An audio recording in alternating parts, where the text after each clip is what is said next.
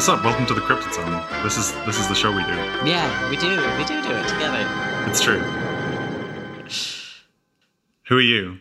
Oh yeah, uh, I'm Lois, Hi, Lois. and I'm one of the hosts of the podcast. I've heard it. I've heard it said. It's true. Yes, Uh, and I'm V. Hello. the other host of the podcast. Also heard it said. Mm-hmm. Um, it's been a while since we've done this. Yeah, well, there's been a lot going on. We've had a lot going on. I've. I've I've also heard that said that a lot has been happening, Yeah, and uh, I don't know. I'm basically fine. I just was like, what if I had one less thing to do? I was was like my vibe. Mm.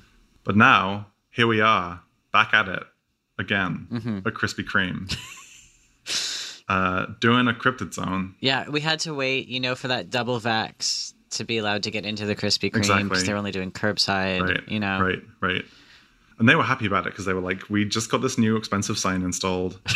Um, and uh, and as long as you're not vaccinated, you can't come in here and do anything to it. But, uh, but then it happened, and uh, it, it was it was it was messy but worth it. Yeah, like a true sign of things returning to normal was just that that Yeah. you know light up sign just to hit in the ground. nature is healing. um, you know, every every Krispy Kreme sign destroyed takes us a little closer to to the light of the Lord. Yeah, I have heard that's I have heard that said also. Like you know, I see that on signs and stuff. We've we've heard a lot of things said recently. See, this is this is And why we're, just- we we're just really good listeners. why we needed to exactly. This is why we needed to take a hiatus, right? Is because we spent too much time speaking and not enough time Mm-hmm. listening. So we've been absorbing information from the world, Uh huh. and now now we're done listening and we're going to talk again.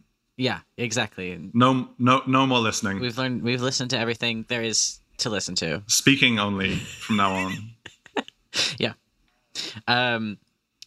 Yeah. Oh, today we're talking about the vegetable lamb of uh tartary. Where do you put the emphasis on this word? Um, I think it's Tartary. I mean, it's not a real word, right? It's not a. It's not a place that exists, right? It's like a I don't just like a word. so. Well, no, because it's like a word Europeans gave to a big chunk of Asia before they knew what was there. Hmm. They were like, mm, "This is a, this is a mysterious land, the mysterious land of Tartary." And then after more people went there, they were like, "Oh wait, actually, this isn't a kind of a, a block of land that exists in any meaningful sense to anyone except us. We just decided this was a region. Actually, it's like just like I mean, really, just like setting precedent for the rest of world history. I feel. yeah. I don't know if this is the one that set the precedent. It definitely adheres to the precedent of like let's mysterious land. Let's make up a name for this and decide how it works. Yep. Yep. It's Anyway. fun. It's fun. We're gonna have I fun think- today. I feel. We are gonna have fun. Yeah, we always have fun. We always have fun, and today especially we will have fun. Is is the plan? Well, I should say also this was uh, suggested by friend of the pod, Jay, who I think has suggested other friends for us to talk about. So thank you to Jay. Um, yeah, and also this one's a bit fun because, like, is it a plant? Is it an animal? Is it a horrible hybrid of both? Right in now. Makes makes you think. I don't know where you want to get started. I did a bit of reading, and also I found a copy. A lot of the stuff online referenced this guy Henry Lee and his writing about it, and I found a copy of his thing. Oh, nice! You have a hard copy. I read the first couple pages on uh, on the internet, and then I was like, yawn. So I didn't read any more. I mean, it was really difficult to get through. He is very boring. Also, this is, I think, just a print off of a PDF because there are hyperlinks in it. Yeah, um, which is how you know it's like a really, really good cryptid book. Um, and also, half of it is just about the history of cotton. Hmm. So he's like, let me just debunk this real fast and then give the history of cotton because it's 1887 and I'm English and we're like getting into the cotton trade in a big way. Uh, Mm-hmm, mm-hmm. So, so half of it's just about that, and it was uh, also boring. Yeah, I'm I'm at a, a place in my life where I'm like, this is going to be boring. I'm just going to not do this. Um, hmm I respect that. yeah, and you know the, the the people don't listen to this podcast for the thorough research. Hmm. Not that we don't do thorough research. I'm just saying. not that not that you don't It's do. just, it's just a bonus. The thorough the the thorough research is a bonus. You know. Yeah, it's true. Right. Exactly. Exactly. It's just a just a little sprinkling on the top. Um. Yep. Well, shall I? Do you want me to do like the brief intro, and then you can? yeah. Let's do it. Let's do it. I'm I'm gonna I'm gonna like give the give the the forty thousand feet kind of top down view. Okay. Yeah. Yeah. Yeah. I see. Okay. hmm Yeah, yeah. Weird that people, like you said, weird that people call it the Lamb of Tartary because, uh, like, is it the lamb? Is it the like? There's some there's something weird going on here. Anyway, the Lamb of Tartary, aka the vegetable Lamb of Tartary, aka the Scythian lamb, aka the Boromets slash Boramets slash Baramets slash Baromets, is a kind of weird tree that instead of growing fruit grows sheep. hmm So it's like a kind of a, a strange sheep situation where it kind of grows these pods through umbilical cords, and if you crack one open, there's just like a little sheep in there just chilling. And uh, and that's actually where sheep come from. Yeah. Th- this is the secret that the Welsh government's trying to hide from you. Right, exactly. This is it.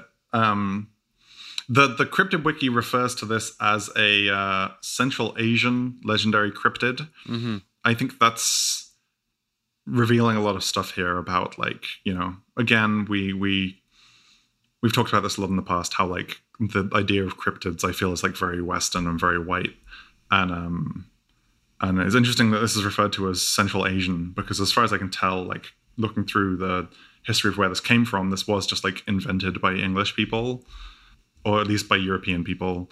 It's not like a, it's not like one of those cases where this is like something from local folklore somewhere else in the world that has been like distorted by Western um, kind of interpretation. This one just is like made up by Western people, as far as I can tell. Yeah. It's very like, oh, did you hear that they have this thing Yeah, in this place? right. Isn't that crazy? Right? Exactly. Uh, yeah, I when I was reading through Henry Lee's thing, he sort of like chronicles all of these different like people who from Europe who traveled to Asia trying to find the lamb and hmm hmm yeah, and sort of like ask just like asking around and I I don't I just I just had this image of, you know, people chilling and these like white guys continuing to show up and being like, "Hey, where's the lamb plant?" and then being like, "The what?"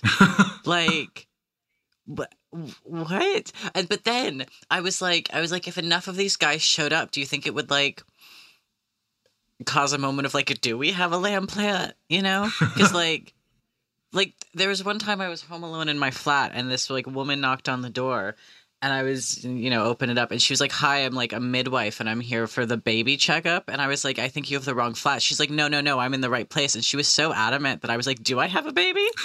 You know? And is it do you think that it would be like that situation where like enough people just show up looking for this plant where you're like but what if what if we did have right. What if they know something we don't? Yeah. oh my god. Yeah. I don't. I yeah. I don't know.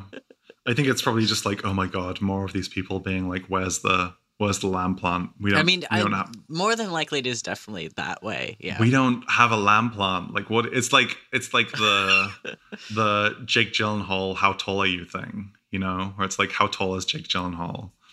And uh, do you know about this? do i i don't think i do Okay, all right. There was a there was a radio show or like a podcast or something a while ago.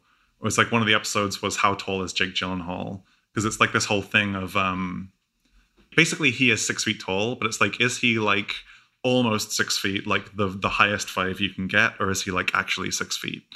And the the host of this podcast becomes obsessed with it and like asks more and more people and like is trying to dig into like how tall is Jake Gyllenhaal and like turns into this whole thing where she's like talking to like more famous people, being like, "How tall is Jake Gyllenhaal?" and they're like having all kinds of discussions about it. And then eventually at the end, she she gets Jake Gyllenhaal on the phone. No, no, no, it's not this. It's one of her friends because this she like becomes known among everyone she knows for caring about how tall Jake Gyllenhaal is. Mhm. And then one of her friends texts her, being like, I'm at a work function. Jake Gyllenhaal is here. Like, do you want me to ask? And she goes up to Jake Gyllenhaal and is like, "Hey, how tall are you?" And he turns around, he's like, "Why do people keep asking me?" and it's like turned into this thing where she's like put this out into the universe so much that he like has been like asked so many times how how tall he is and it ends with with him like calling her up and them having a conversation about it but it's like uh, and then eventually she is she is on i think conan and he is also on and they like get a tape measure out and are like measuring jake gyllenhaal but it's like one of these things where the question it's like you're just going about your day and people keep asking you this question and you're becoming like increasingly like coming unhinged about it like what is going on Poor Jake Gyllenhaal. I feel like he has kind of an unhinged energy anyway. yeah it's true and then I right feel like this is just like he, like he doesn't need this. right right yeah he he lives a he definitely has kind of a both unhinged and beleaguered energy hmm I love I love his energy. It's like that one. There's a there's a clip from him and the, the cast of a movie. I don't I don't remember which one. Doing press, right? They're like being interviewed, hmm and one of the other cast members is talking about how the film is melancholy, but it's one of these things where they've never they've only ever read the word melancholy. They've never said it, so he's pronouncing it melancholy. It's like there's this real sense of melancholy, and it's like in the background you can see Jake Gyllenhaal like wince every time he hears it, and then eventually he, he's like in the interview he's like it's melancholy. Stop saying melancholy. he just has that like that energy. hmm hmm Uh, Oh, poor Jake Gyllenhaal. I know. Anyway, Hmm. in in in my Anyway, in my back to this mind, when I thing. imagine the yeah, I imagine the um yeah, how dare we get off topic? Yeah. I imagine uh, I imagine the the people of Central Asia being asked about this lamb plant, like bec- turning into Jake Gyllenhaal being like, "Why do people keep asking me this? Like, stop asking about the plant. No more." Oh, yeah. Um you, yeah, you are probably uh probably correct. Um Yeah. Anyway, Um.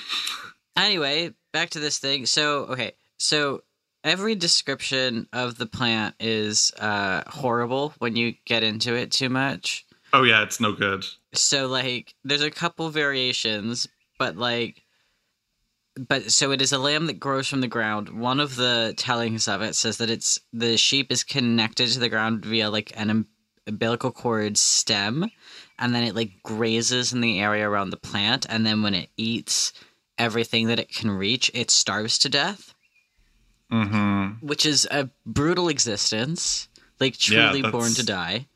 Um, yeah, that's rough. That's rough. hate hate it. Uh, there's stuff that like wolves really love to hunt it, but if humans want to hunt it, they have to shoot through the umbilical cord stem with an arrow. hmm Uh, also, that it has blood and also bones, like uh, like a normal sheep. And like us, Yeah, and I don't think that plants should grow bones. Call me old fashioned, but uh, I don't think plants should have bones. I actually do think that is a little old fashioned. I think I think if plants want to grow bones, they can. Um, we're just gonna have to agree to disagree on this one. Okay, that's that's fair. Yeah. So what do you? I mean, you're talking about this book. Yeah.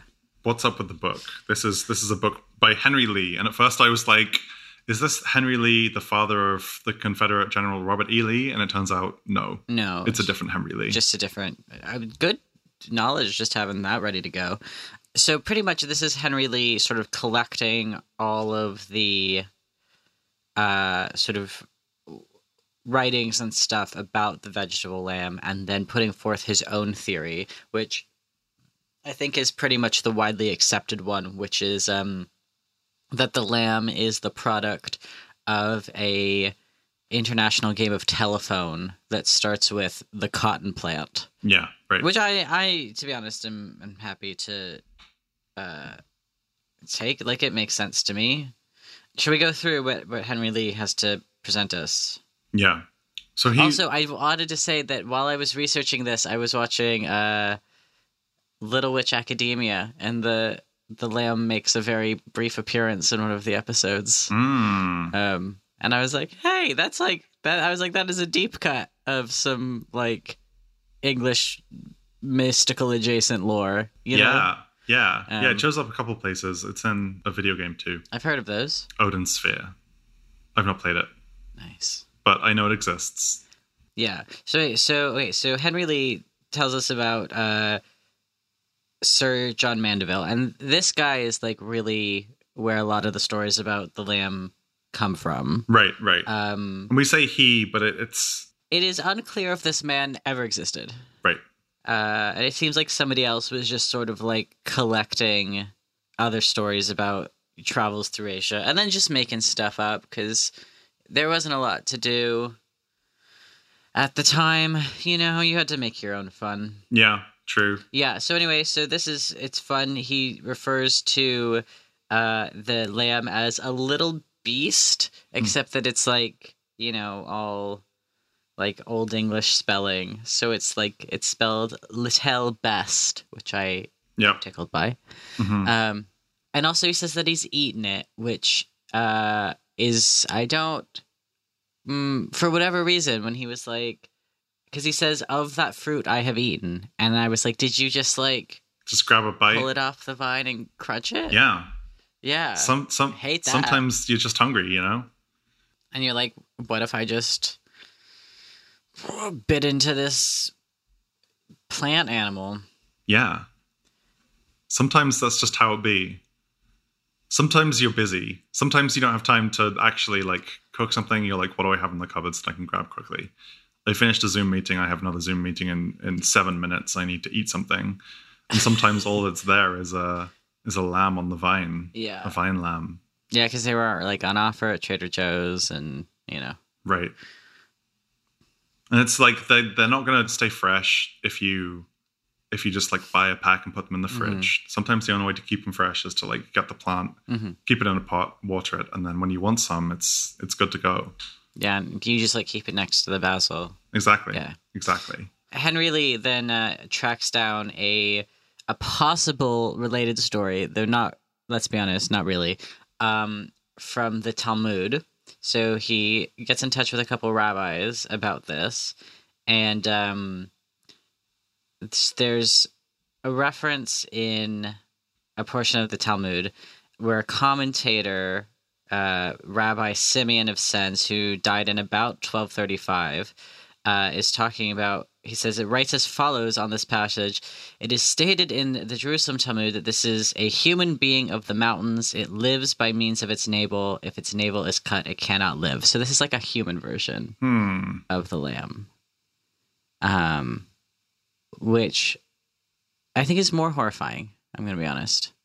Okay. Just like a dude who lives in the mountains and is attached to the dirt via umbilical cord. Hmm. Yeah. Unnatural. It just doesn't sound like a pleasant way way to live. You know, like you can only go. It's, it's such a small space from from where you were born. Yeah. Uh, yeah. Uh, anyway, moving swiftly past that. gross. Then we have a from the 16th century a description where they say that um okay that the the flesh was not true flesh but was more like the flesh of a crab. What's that? So- that's that's crab slander. How is a crab supposed to feel when they hear that? well, I think it's more that like crabs are obviously almost in like a shell range. You know, like it's not quite to shell, but like it's not it's not like skin. You know, hmm. you know what I mean? Hmm, I feel like crabs would disagree. It's like that in between. But it's not skin, it's flesh, they- right? I feel like yeah, it does say flesh, but I feel like that it's more saying that it's an, it's like not a true mammal. Maybe Hmm. are do crabs are do crabs count as mammals? I think I don't know I think crabs. so. They're crustaceans, right? Crustaceans are mammals. That's true, right? Is that true? Maybe it's not. Uh, I don't know. Well, that's why I'm that's why Um. I'm searching it on DuckDuckGo, Lois. I just did the same thing. um, so Oh, this does say that they have a thick exoskeleton. Oh, they're arthropods, not mammals. Arthur, okay. Yeah. I'm glad that I didn't say something potentially stupid when I said that they weren't mammals. Anyway, That that could have been embarrassing. anyway, I think this is a Um, this is a very non Anyway, okay, so crab centric way of looking at Yeah. the world. Yeah, okay, but anyway, then uh 16th century we have uh Sigismund von Herberstein who he's like, you know what? Let me have a scientific answer to this lamb shit. Mhm. Right? Y'all are asking the wrong questions of you know, where does it grow? His his thing is he's like I, unlike Lois, I know about mammals, right? And I know that mammals have to be born in a womb. And for wombs to work, for the babies to be able to be gestated, that it has to be warm. Worms wombs have to be warm. And the ground is not hot enough to gestate a mammal. Hmm. So a lamb cannot be born from the ground. Unless it's a crab lamb, Uh because unless it's a crab lamb. Because- which I guess he didn't he wasn't taking crabs into account. he he, Again. he wasn't thinking about arthropods, thinking about mammals only. This is the mistake. no one. So are we saying that the lamb was actually a, a crab lamb? I well, I mean, you're presenting me with the facts, hmm and I'm just I'm just thinking about the possibility space we live in, right? Because as you said, science reasons why a, a mammal lamb can't be grown, hmm right? We also know that it's kind of crab-like, right? hmm We said it was a lamb, but then we mentioned the crab flesh, right? Yeah. So if we're if we're working in kind of a crab sphere, then what if it's what if it's a, a, a lamb but not a mammal? What if it's a an arthropod lamb? hmm It's like a kind of a shrimp kind of barnacle situation, but also a lamb. Think about that. I mean, barnacles are going to come into this in a little bit. So Well, I mean, there we go. This is kind of pre-confirming my my whole situation, right? Okay. yeah. All right. Okay. So anyway, so then we've got we've got this guy who's now coming into it called Girolamo Cardano, and um, anyway, he's talking about the lamb, right? But then you have this uh, his he has an enemy called Julius Caesar Scaliger, and his whole thing is ripping Cardano to shit. That's just what he loves to do. So Cardano does all this writing about the lamb, and then Scaliger, who's like a satirist, is like, let me just fucking make this guy cry. Right. And so he writes this whole thing satiring Cardano, where he's like, well, if there is a lamb, it's obviously like this, you dumb butt. hmm But Cardano then faces through history the problem that anyone who's tried to create a flirty text message or somebody that they've just met, which is that you can't always convey tone via the written word. Yeah. And so it seems that what he's written has just been like taken as legit opinion I see. through history. Right. So like reading stuff online about um the lamb, there's loads of websites that like quote him as if it's like an actual opinion Right. when really it's more like that one SpongeBob meme where he's like no no no no no no no because he just hates his hates this other guy. Um Yeah. and like I'd I'd love to know more about that relationship. Like did they kiss? Yeah, only there's there's no way to there's definitely a lot of like intense psychosexual stuff going on, right? If there's like these mind games going on, right? Like I feel like if you're gonna dedicate all your time to just to go like to in the 16th century Mhm, to print stuff mhm, just to dunk on everything that this other guy prints mhm.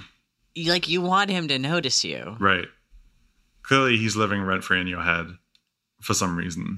Something's going on there. Yeah. Yeah. I'm with you.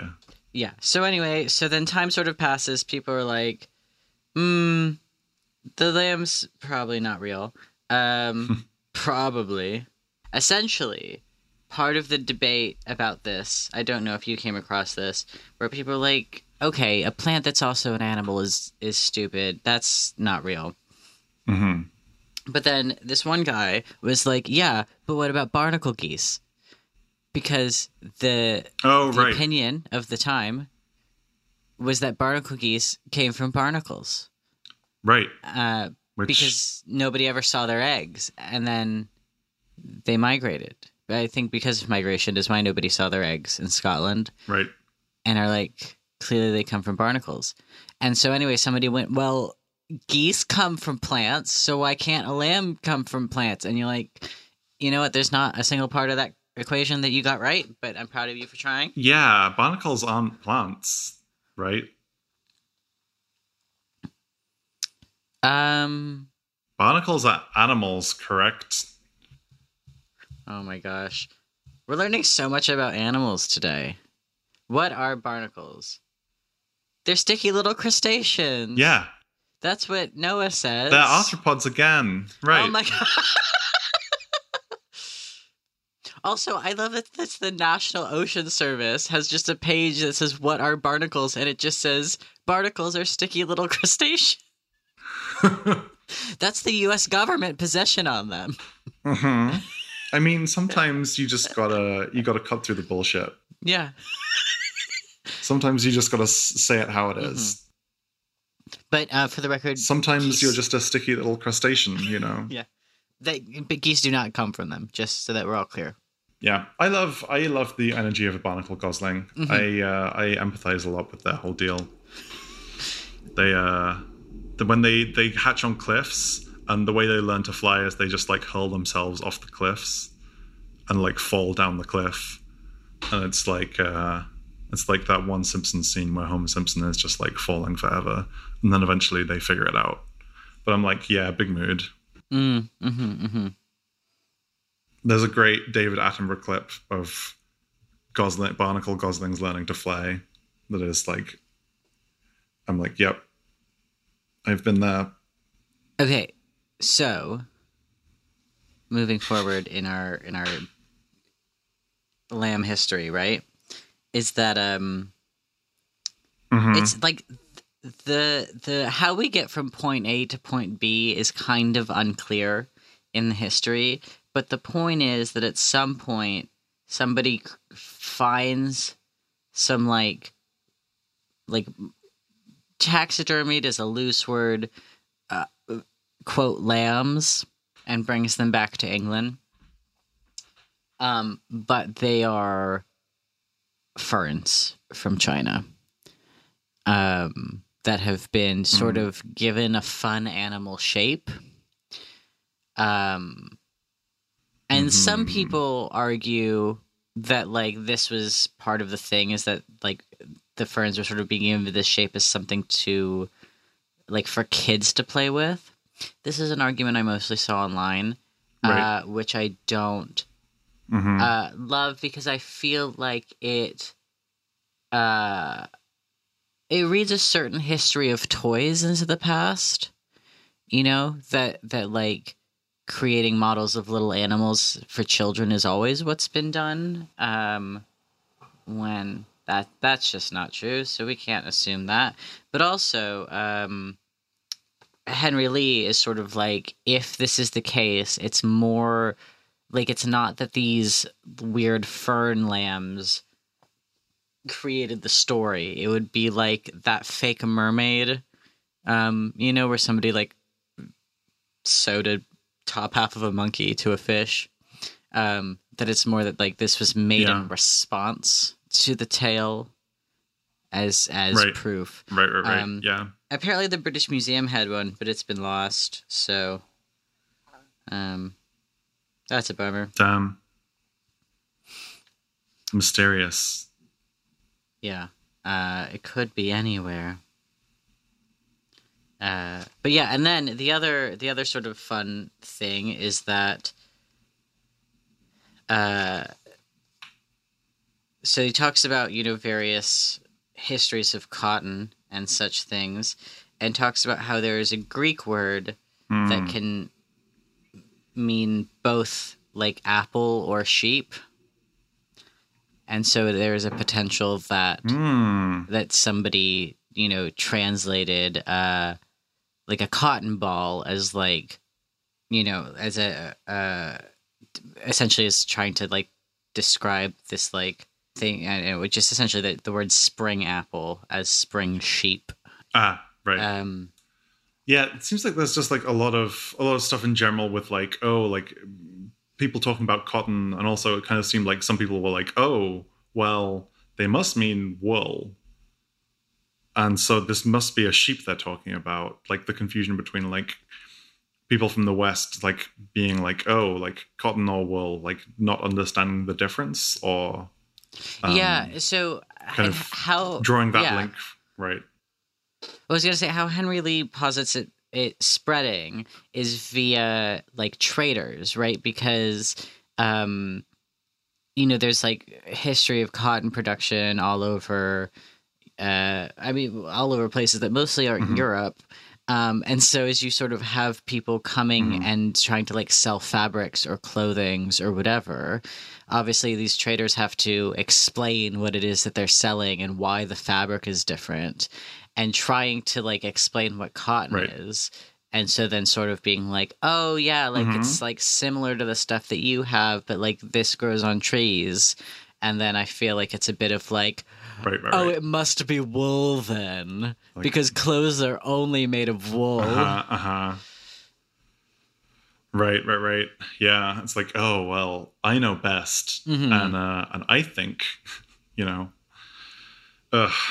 Also, side note about Henry Lee, just because clearly this book is like a lot of shit about cotton that is not interesting at all. yeah He just doesn't Yeah. seem, in general, like someone it would be fun to hang out with at a party.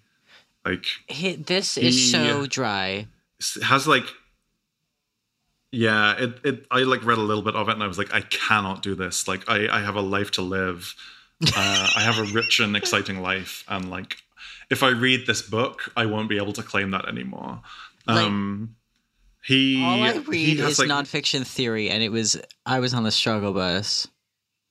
You know what i mean? Right right. It- yeah he, he was like a naturalist Mm. back in the 19th century. I think he worked at the brighton aquarium. He was like a fish dude did a lot of fish stuff.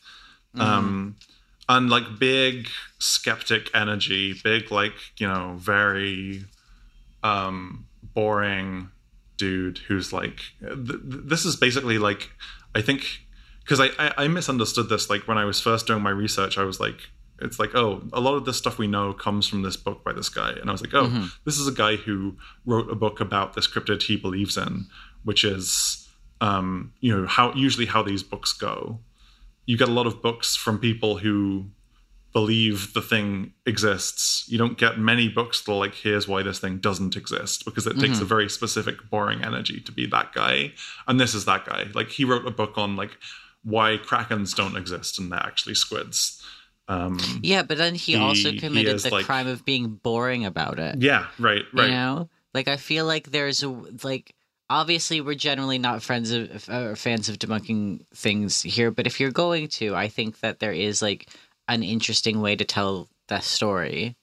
Um, and he literally was like, Yeah, but I think here's I think if you're the boring ass way. And then and then in the conclusion where he's just talking about the history of cotton he gives you the numbers of cotton imports into england in 1886 there's a chart about it and i was like that's not what i'm here for.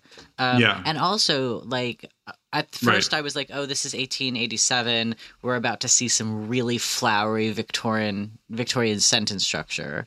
But then at, the, at first i was like sort of pleasantly Yeah. surprised where i was like oh this is like kind of has a uh, almost modern like like how sentence structure sort of thing. And then i was like but it's boring Mhm. you know Yeah. Like, i almost would have rather it had been that like verbose victorian style Right, right. Because at least then there's something there. Yeah. This is very much the energy of like you will say something wrong. It's like it's like the guy on the internet who like you say something incorrect and it's like okay, I I am like motivated by my desire to tell people why they're wrong, and so I wrote a book about why you're wrong. Like I yeah, it's it's bad. I feel like most people who are debunkers have a bad energy. It's very hard to debunk things with a good energy. Um mm. you know especially if it's like folklore stuff i think i think for like bad science debunking that is good but for Mhm. for like something which is it's like people who hate astrology it's like you don't understand what this is for like this isn't a thing that needs to be debunked you don't understand pe- people um, Yeah, you I have mi- could- you yeah Mm. i know that's his energy to me Yeah, no, I'm with you that I think that there's a, Yeah, yeah, no, I completely agree with you because I think that there's a way where you can, uh, where you can sort of go, I don't literally believe this thing, but like let's track the story of it and like Right. why people have talked about it, which, um, yeah, which you can you can make your stand that you don't believe in if it, it's that important without, but it- uh, yeah, but still tell an important cultural story Yeah, and still and- and- you know respect the ways that the belief in it has moved and shaped things Right. And I don't think this is one of those cases where it's like this is a thing we need to respect or like whatever. But it is like Hmm. if you don't believe in this thing, it's it's like fine. Like there are no stakes here and that you don't have to it's fine to just be like, oh yeah, I, I think this is bullshit and go on with your day. Like to be the person who's like, I think this is bullshit and that's not enough for me. I need to write a long book about the history of cotton to prove to you it doesn't exist is like, okay, like clearly you had nothing better to do with your day. Um Anyway, another thing that's interesting is that he wrote this book and then immediately died. I'm like, what happened there? um maybe he was like uh tapping into something more powerful or maybe the kraken got him you know because that was his other Maybe. book so Honestly, maybe the maybe the Kraken. maybe the him. kraken was like you're about to catch these tentacles Uh huh. um yeah yeah well so what i was gonna say is um uh that i think part of the i don't know if like the urge or whatever to debunk is that these really crap like you know theories or or you know attempts to prove that the lamb was real came from these like you know respected quote unquote respected like european academics or people who were trying to like establish themselves in like the royal whatever society Right. um i would rather instead of spending all this time about the land just like um almost like a diss track you know like if you're if you're trying to say that their work is bad because they believed in the lamb let's just go in on the guys Right. you right. know like come for their bad science and their weird hairline you know Mhm, mhm. like yeah, spice it up truly. I'm where's this. my like my naturalist burn book that's what i want Do you think about what that would actually be like?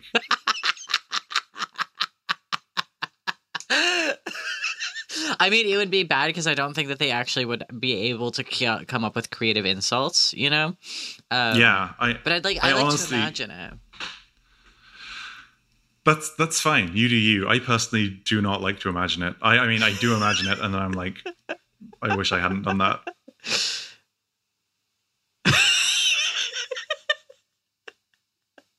That's fair. Um,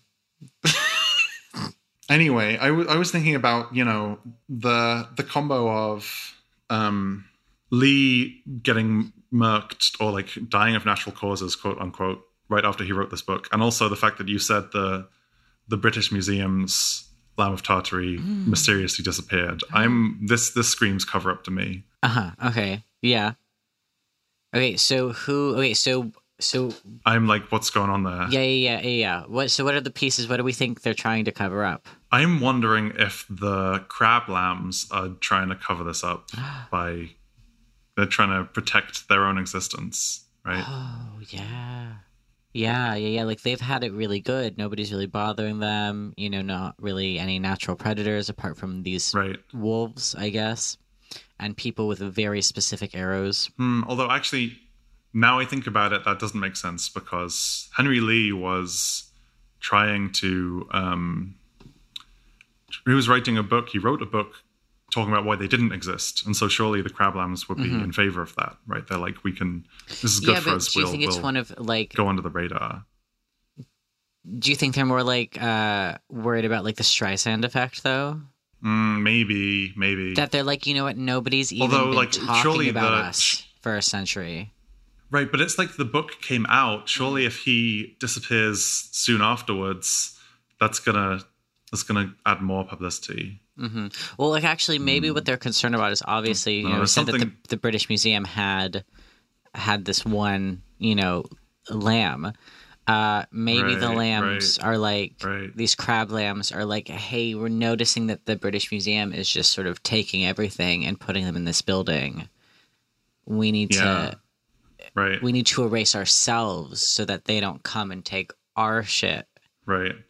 and put it in this building. Yeah, yeah. I guess I just don't get why they would kill Lee.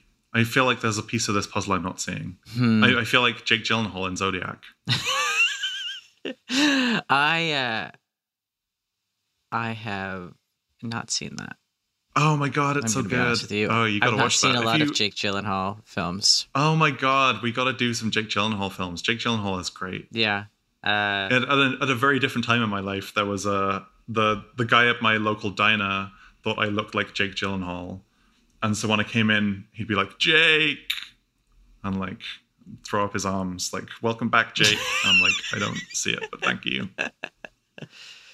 Anyway, Jake Gyllenhaal's good, my opinion. I don't my I point is- seen most most of his films. Okay, we gotta we gotta educate you on Jake Gyllenhaal. Um, but but that's fine. That's beside the point. The point Yeah, is he's he's working on a film adaptation of Fun Home. That's just my fun fact for you. uh, I know I know what that is. I've heard of that. He's playing the sexually repressed dad in it. So Oh.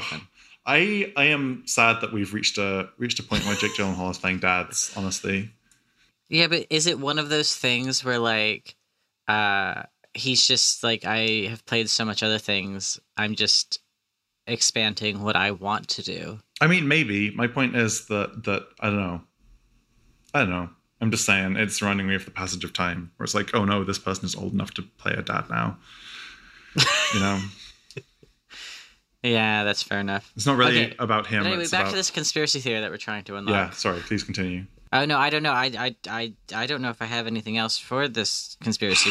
I just Um, I'm. I, do you think maybe the the crab lambs are in it with the geese somehow? I mean, maybe. The sticky barnacles. I feel like well, the sticky barnacles are related to crabs.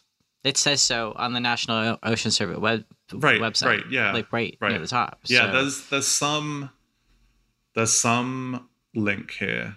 There's there's too there's too much of some a bigger crustacean plot going on. we yeah we all know there's no such thing as a, a random pattern. Anytime we notice a Mm-hmm. correlation, it means something, right? There's no such thing as chance. that there is causation. Yeah, Exactly. Yeah, right. yeah. If there's correlation, there's always causation. This we know. So we know that there is no such thing as coincidence. We know that Mm-hmm. that the crabs are linked to the lambs. The crabs are linked to the barnacles. The barnacles are linked to the geese, and so Mm-hmm. that means that the geese are linked linked to the lambs. We just need to figure out what the link is. Mm-hmm. There's there's got to be a, a circular relationship there. Um, I don't know. My my guess is that the the barnacle goslings are to the barnacles what the the lambs are to the crabs, right?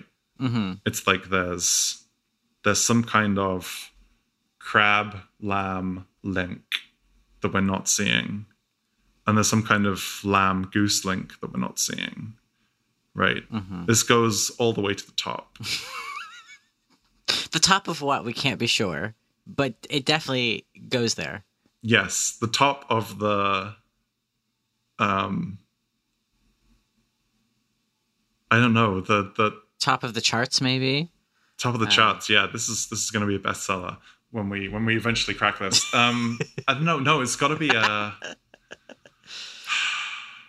It goes all the way up to the top of the, you know, this is this is we've drawn a link now between the mammals and the and the arthropods. And we're also drawing a link up to the top of the you know, this isn't just about like a genus or a species, right? We're talking about whole groups. We're talking about a link between plants and animals now, right? Where that's the top.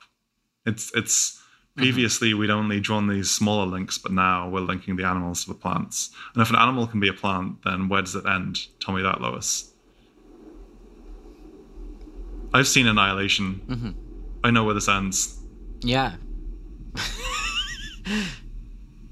um, I mean, maybe they are they're like getting ready for annihilation style, you know, Yeah.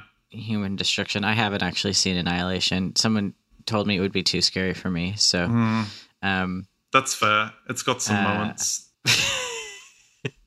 yeah. So so maybe what they're doing is like that they're in they're in cahoots. We can't bring the owls into this too, Lois. We can't. um But the point is that the reason that we can't see the missing piece is because the plan is like about to be enacted. You know, like not all the pieces are in place for whatever's coming to come. I see. I see. Right. By the time we see the full shape of this thing, it will already be too late. Yeah, exactly, exactly. So really, all that we can do is, uh, I guess, hope for the best. Yeah.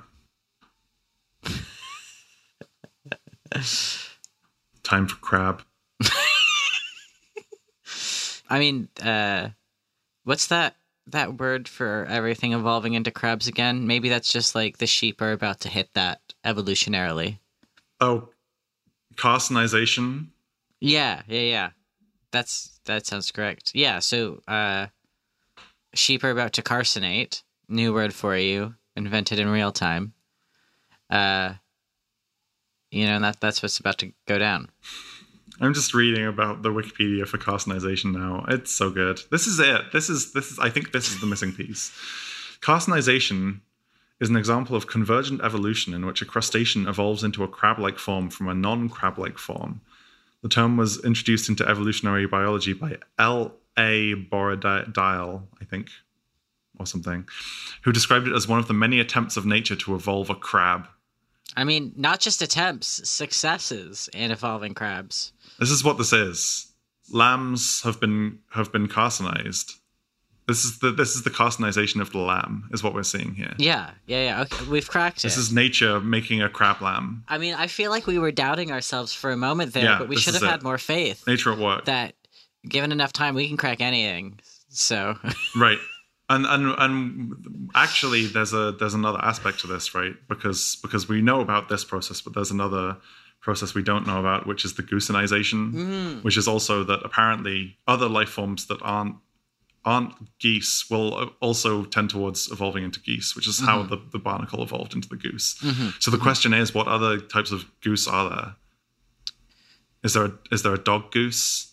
Is there a oh. tiger goose? I mean, is is there a a a fish goose? well, so so my question: Do you think that the neck length is like um connected to attitude, right? Because like I remember I watched this documentary about dogs many, many, many, many years ago, but there was this one bit where they were there were these people who were sort of like trying to test nature versus nurture. And so they were selectively breeding foxes for like kindness and like like willingness to engage with humans. Um and then sort of mm-hmm. for whatever reason the coloring of the foxes as they got more and more like you know generations down the line they started to look more and more like border collies. So like they had the patterning of border collies but instead of black it was red. And they were like we mm. don't know why this is happening but somehow like these foxes being really friendly mm. is like tied up with the the coloring. So anyway, do you think that it's like if animals become nastier and nastier as they evolve, that their necks get longer and longer in proportion until eventually they become a goose, long necked and ready to fight at any moment? I think that sounds like goose eugenics, and I'm not in favor of that.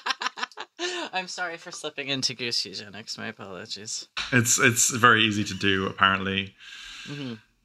people are rediscovering eugenics all the time, and this is just one one one case of that. Uh, Anyway, we've cracked it now. Anyway. We solved it. Do you have anything else on on the Lamb of Tartary you want to say? Um, I don't think anything else that I want to say. I think I got the big things, which is that I'm not interested in a in a plant growing bones. Um, and uh, and also Henry Lee uh can meet me in the pit. Mm-hmm. Mm-hmm. I feel like if he had a fight, maybe he'd be more interesting. Yeah, honestly, Um, he needs it. yeah. There's one more thing I need to show you, which is just this um, artistic renditioning of of John Mandeville from back in the day. I love it. Okay. It's just I just I just like it because even though it's from the from the 14th century, he's um, doing finger guns. I just want you to see John Mandeville doing the finger guns. I'll put this in the. We're going to try and do show notes, or I'm going to try and do I'm show notes. So this is, uh, oh, oh my gosh! See, this looks like a guy who can party. yeah, right, right. See, I want now. I want to get John Mandeville and Henry Lee in a room because he get his ass kicked. Yeah, he's got his pointed shoots on. Yep. He's got his uh, he's got his fi- He looks like he's wearing a poncho of some Mm-hmm. sort. His party poncho. He's got a fun hat.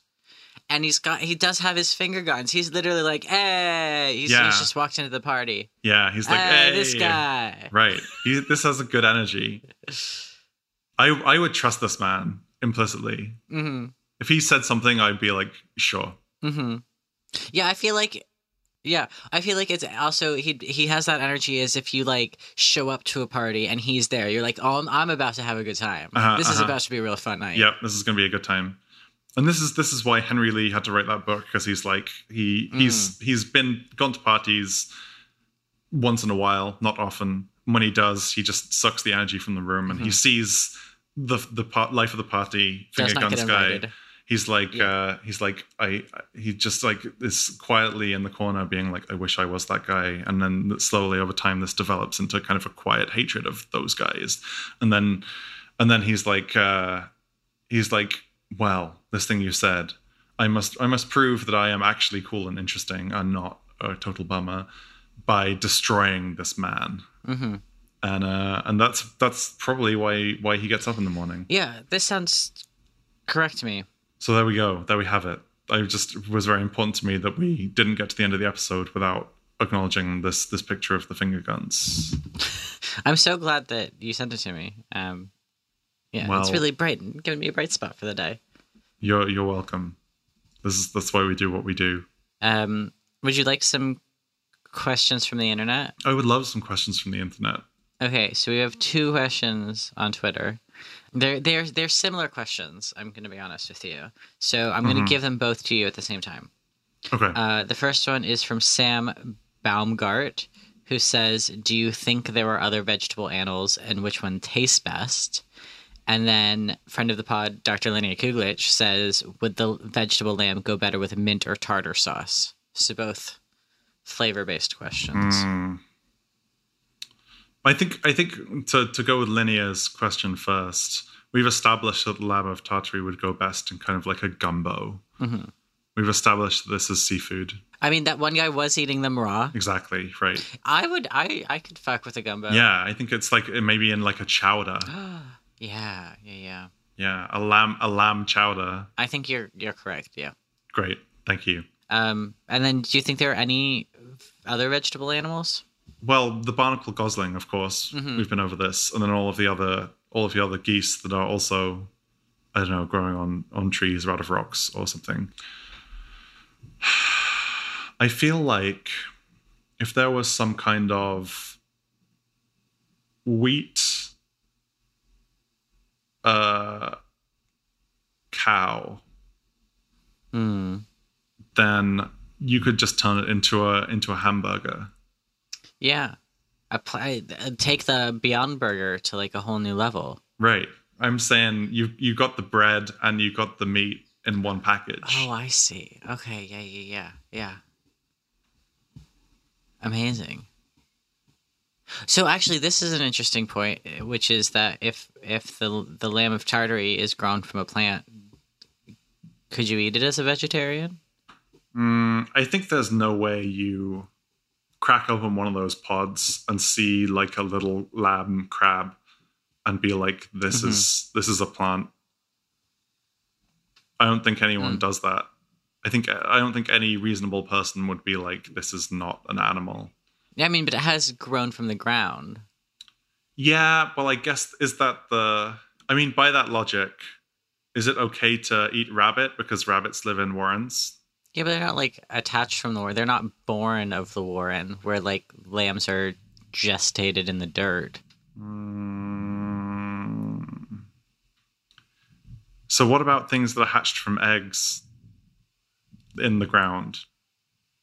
Hmm.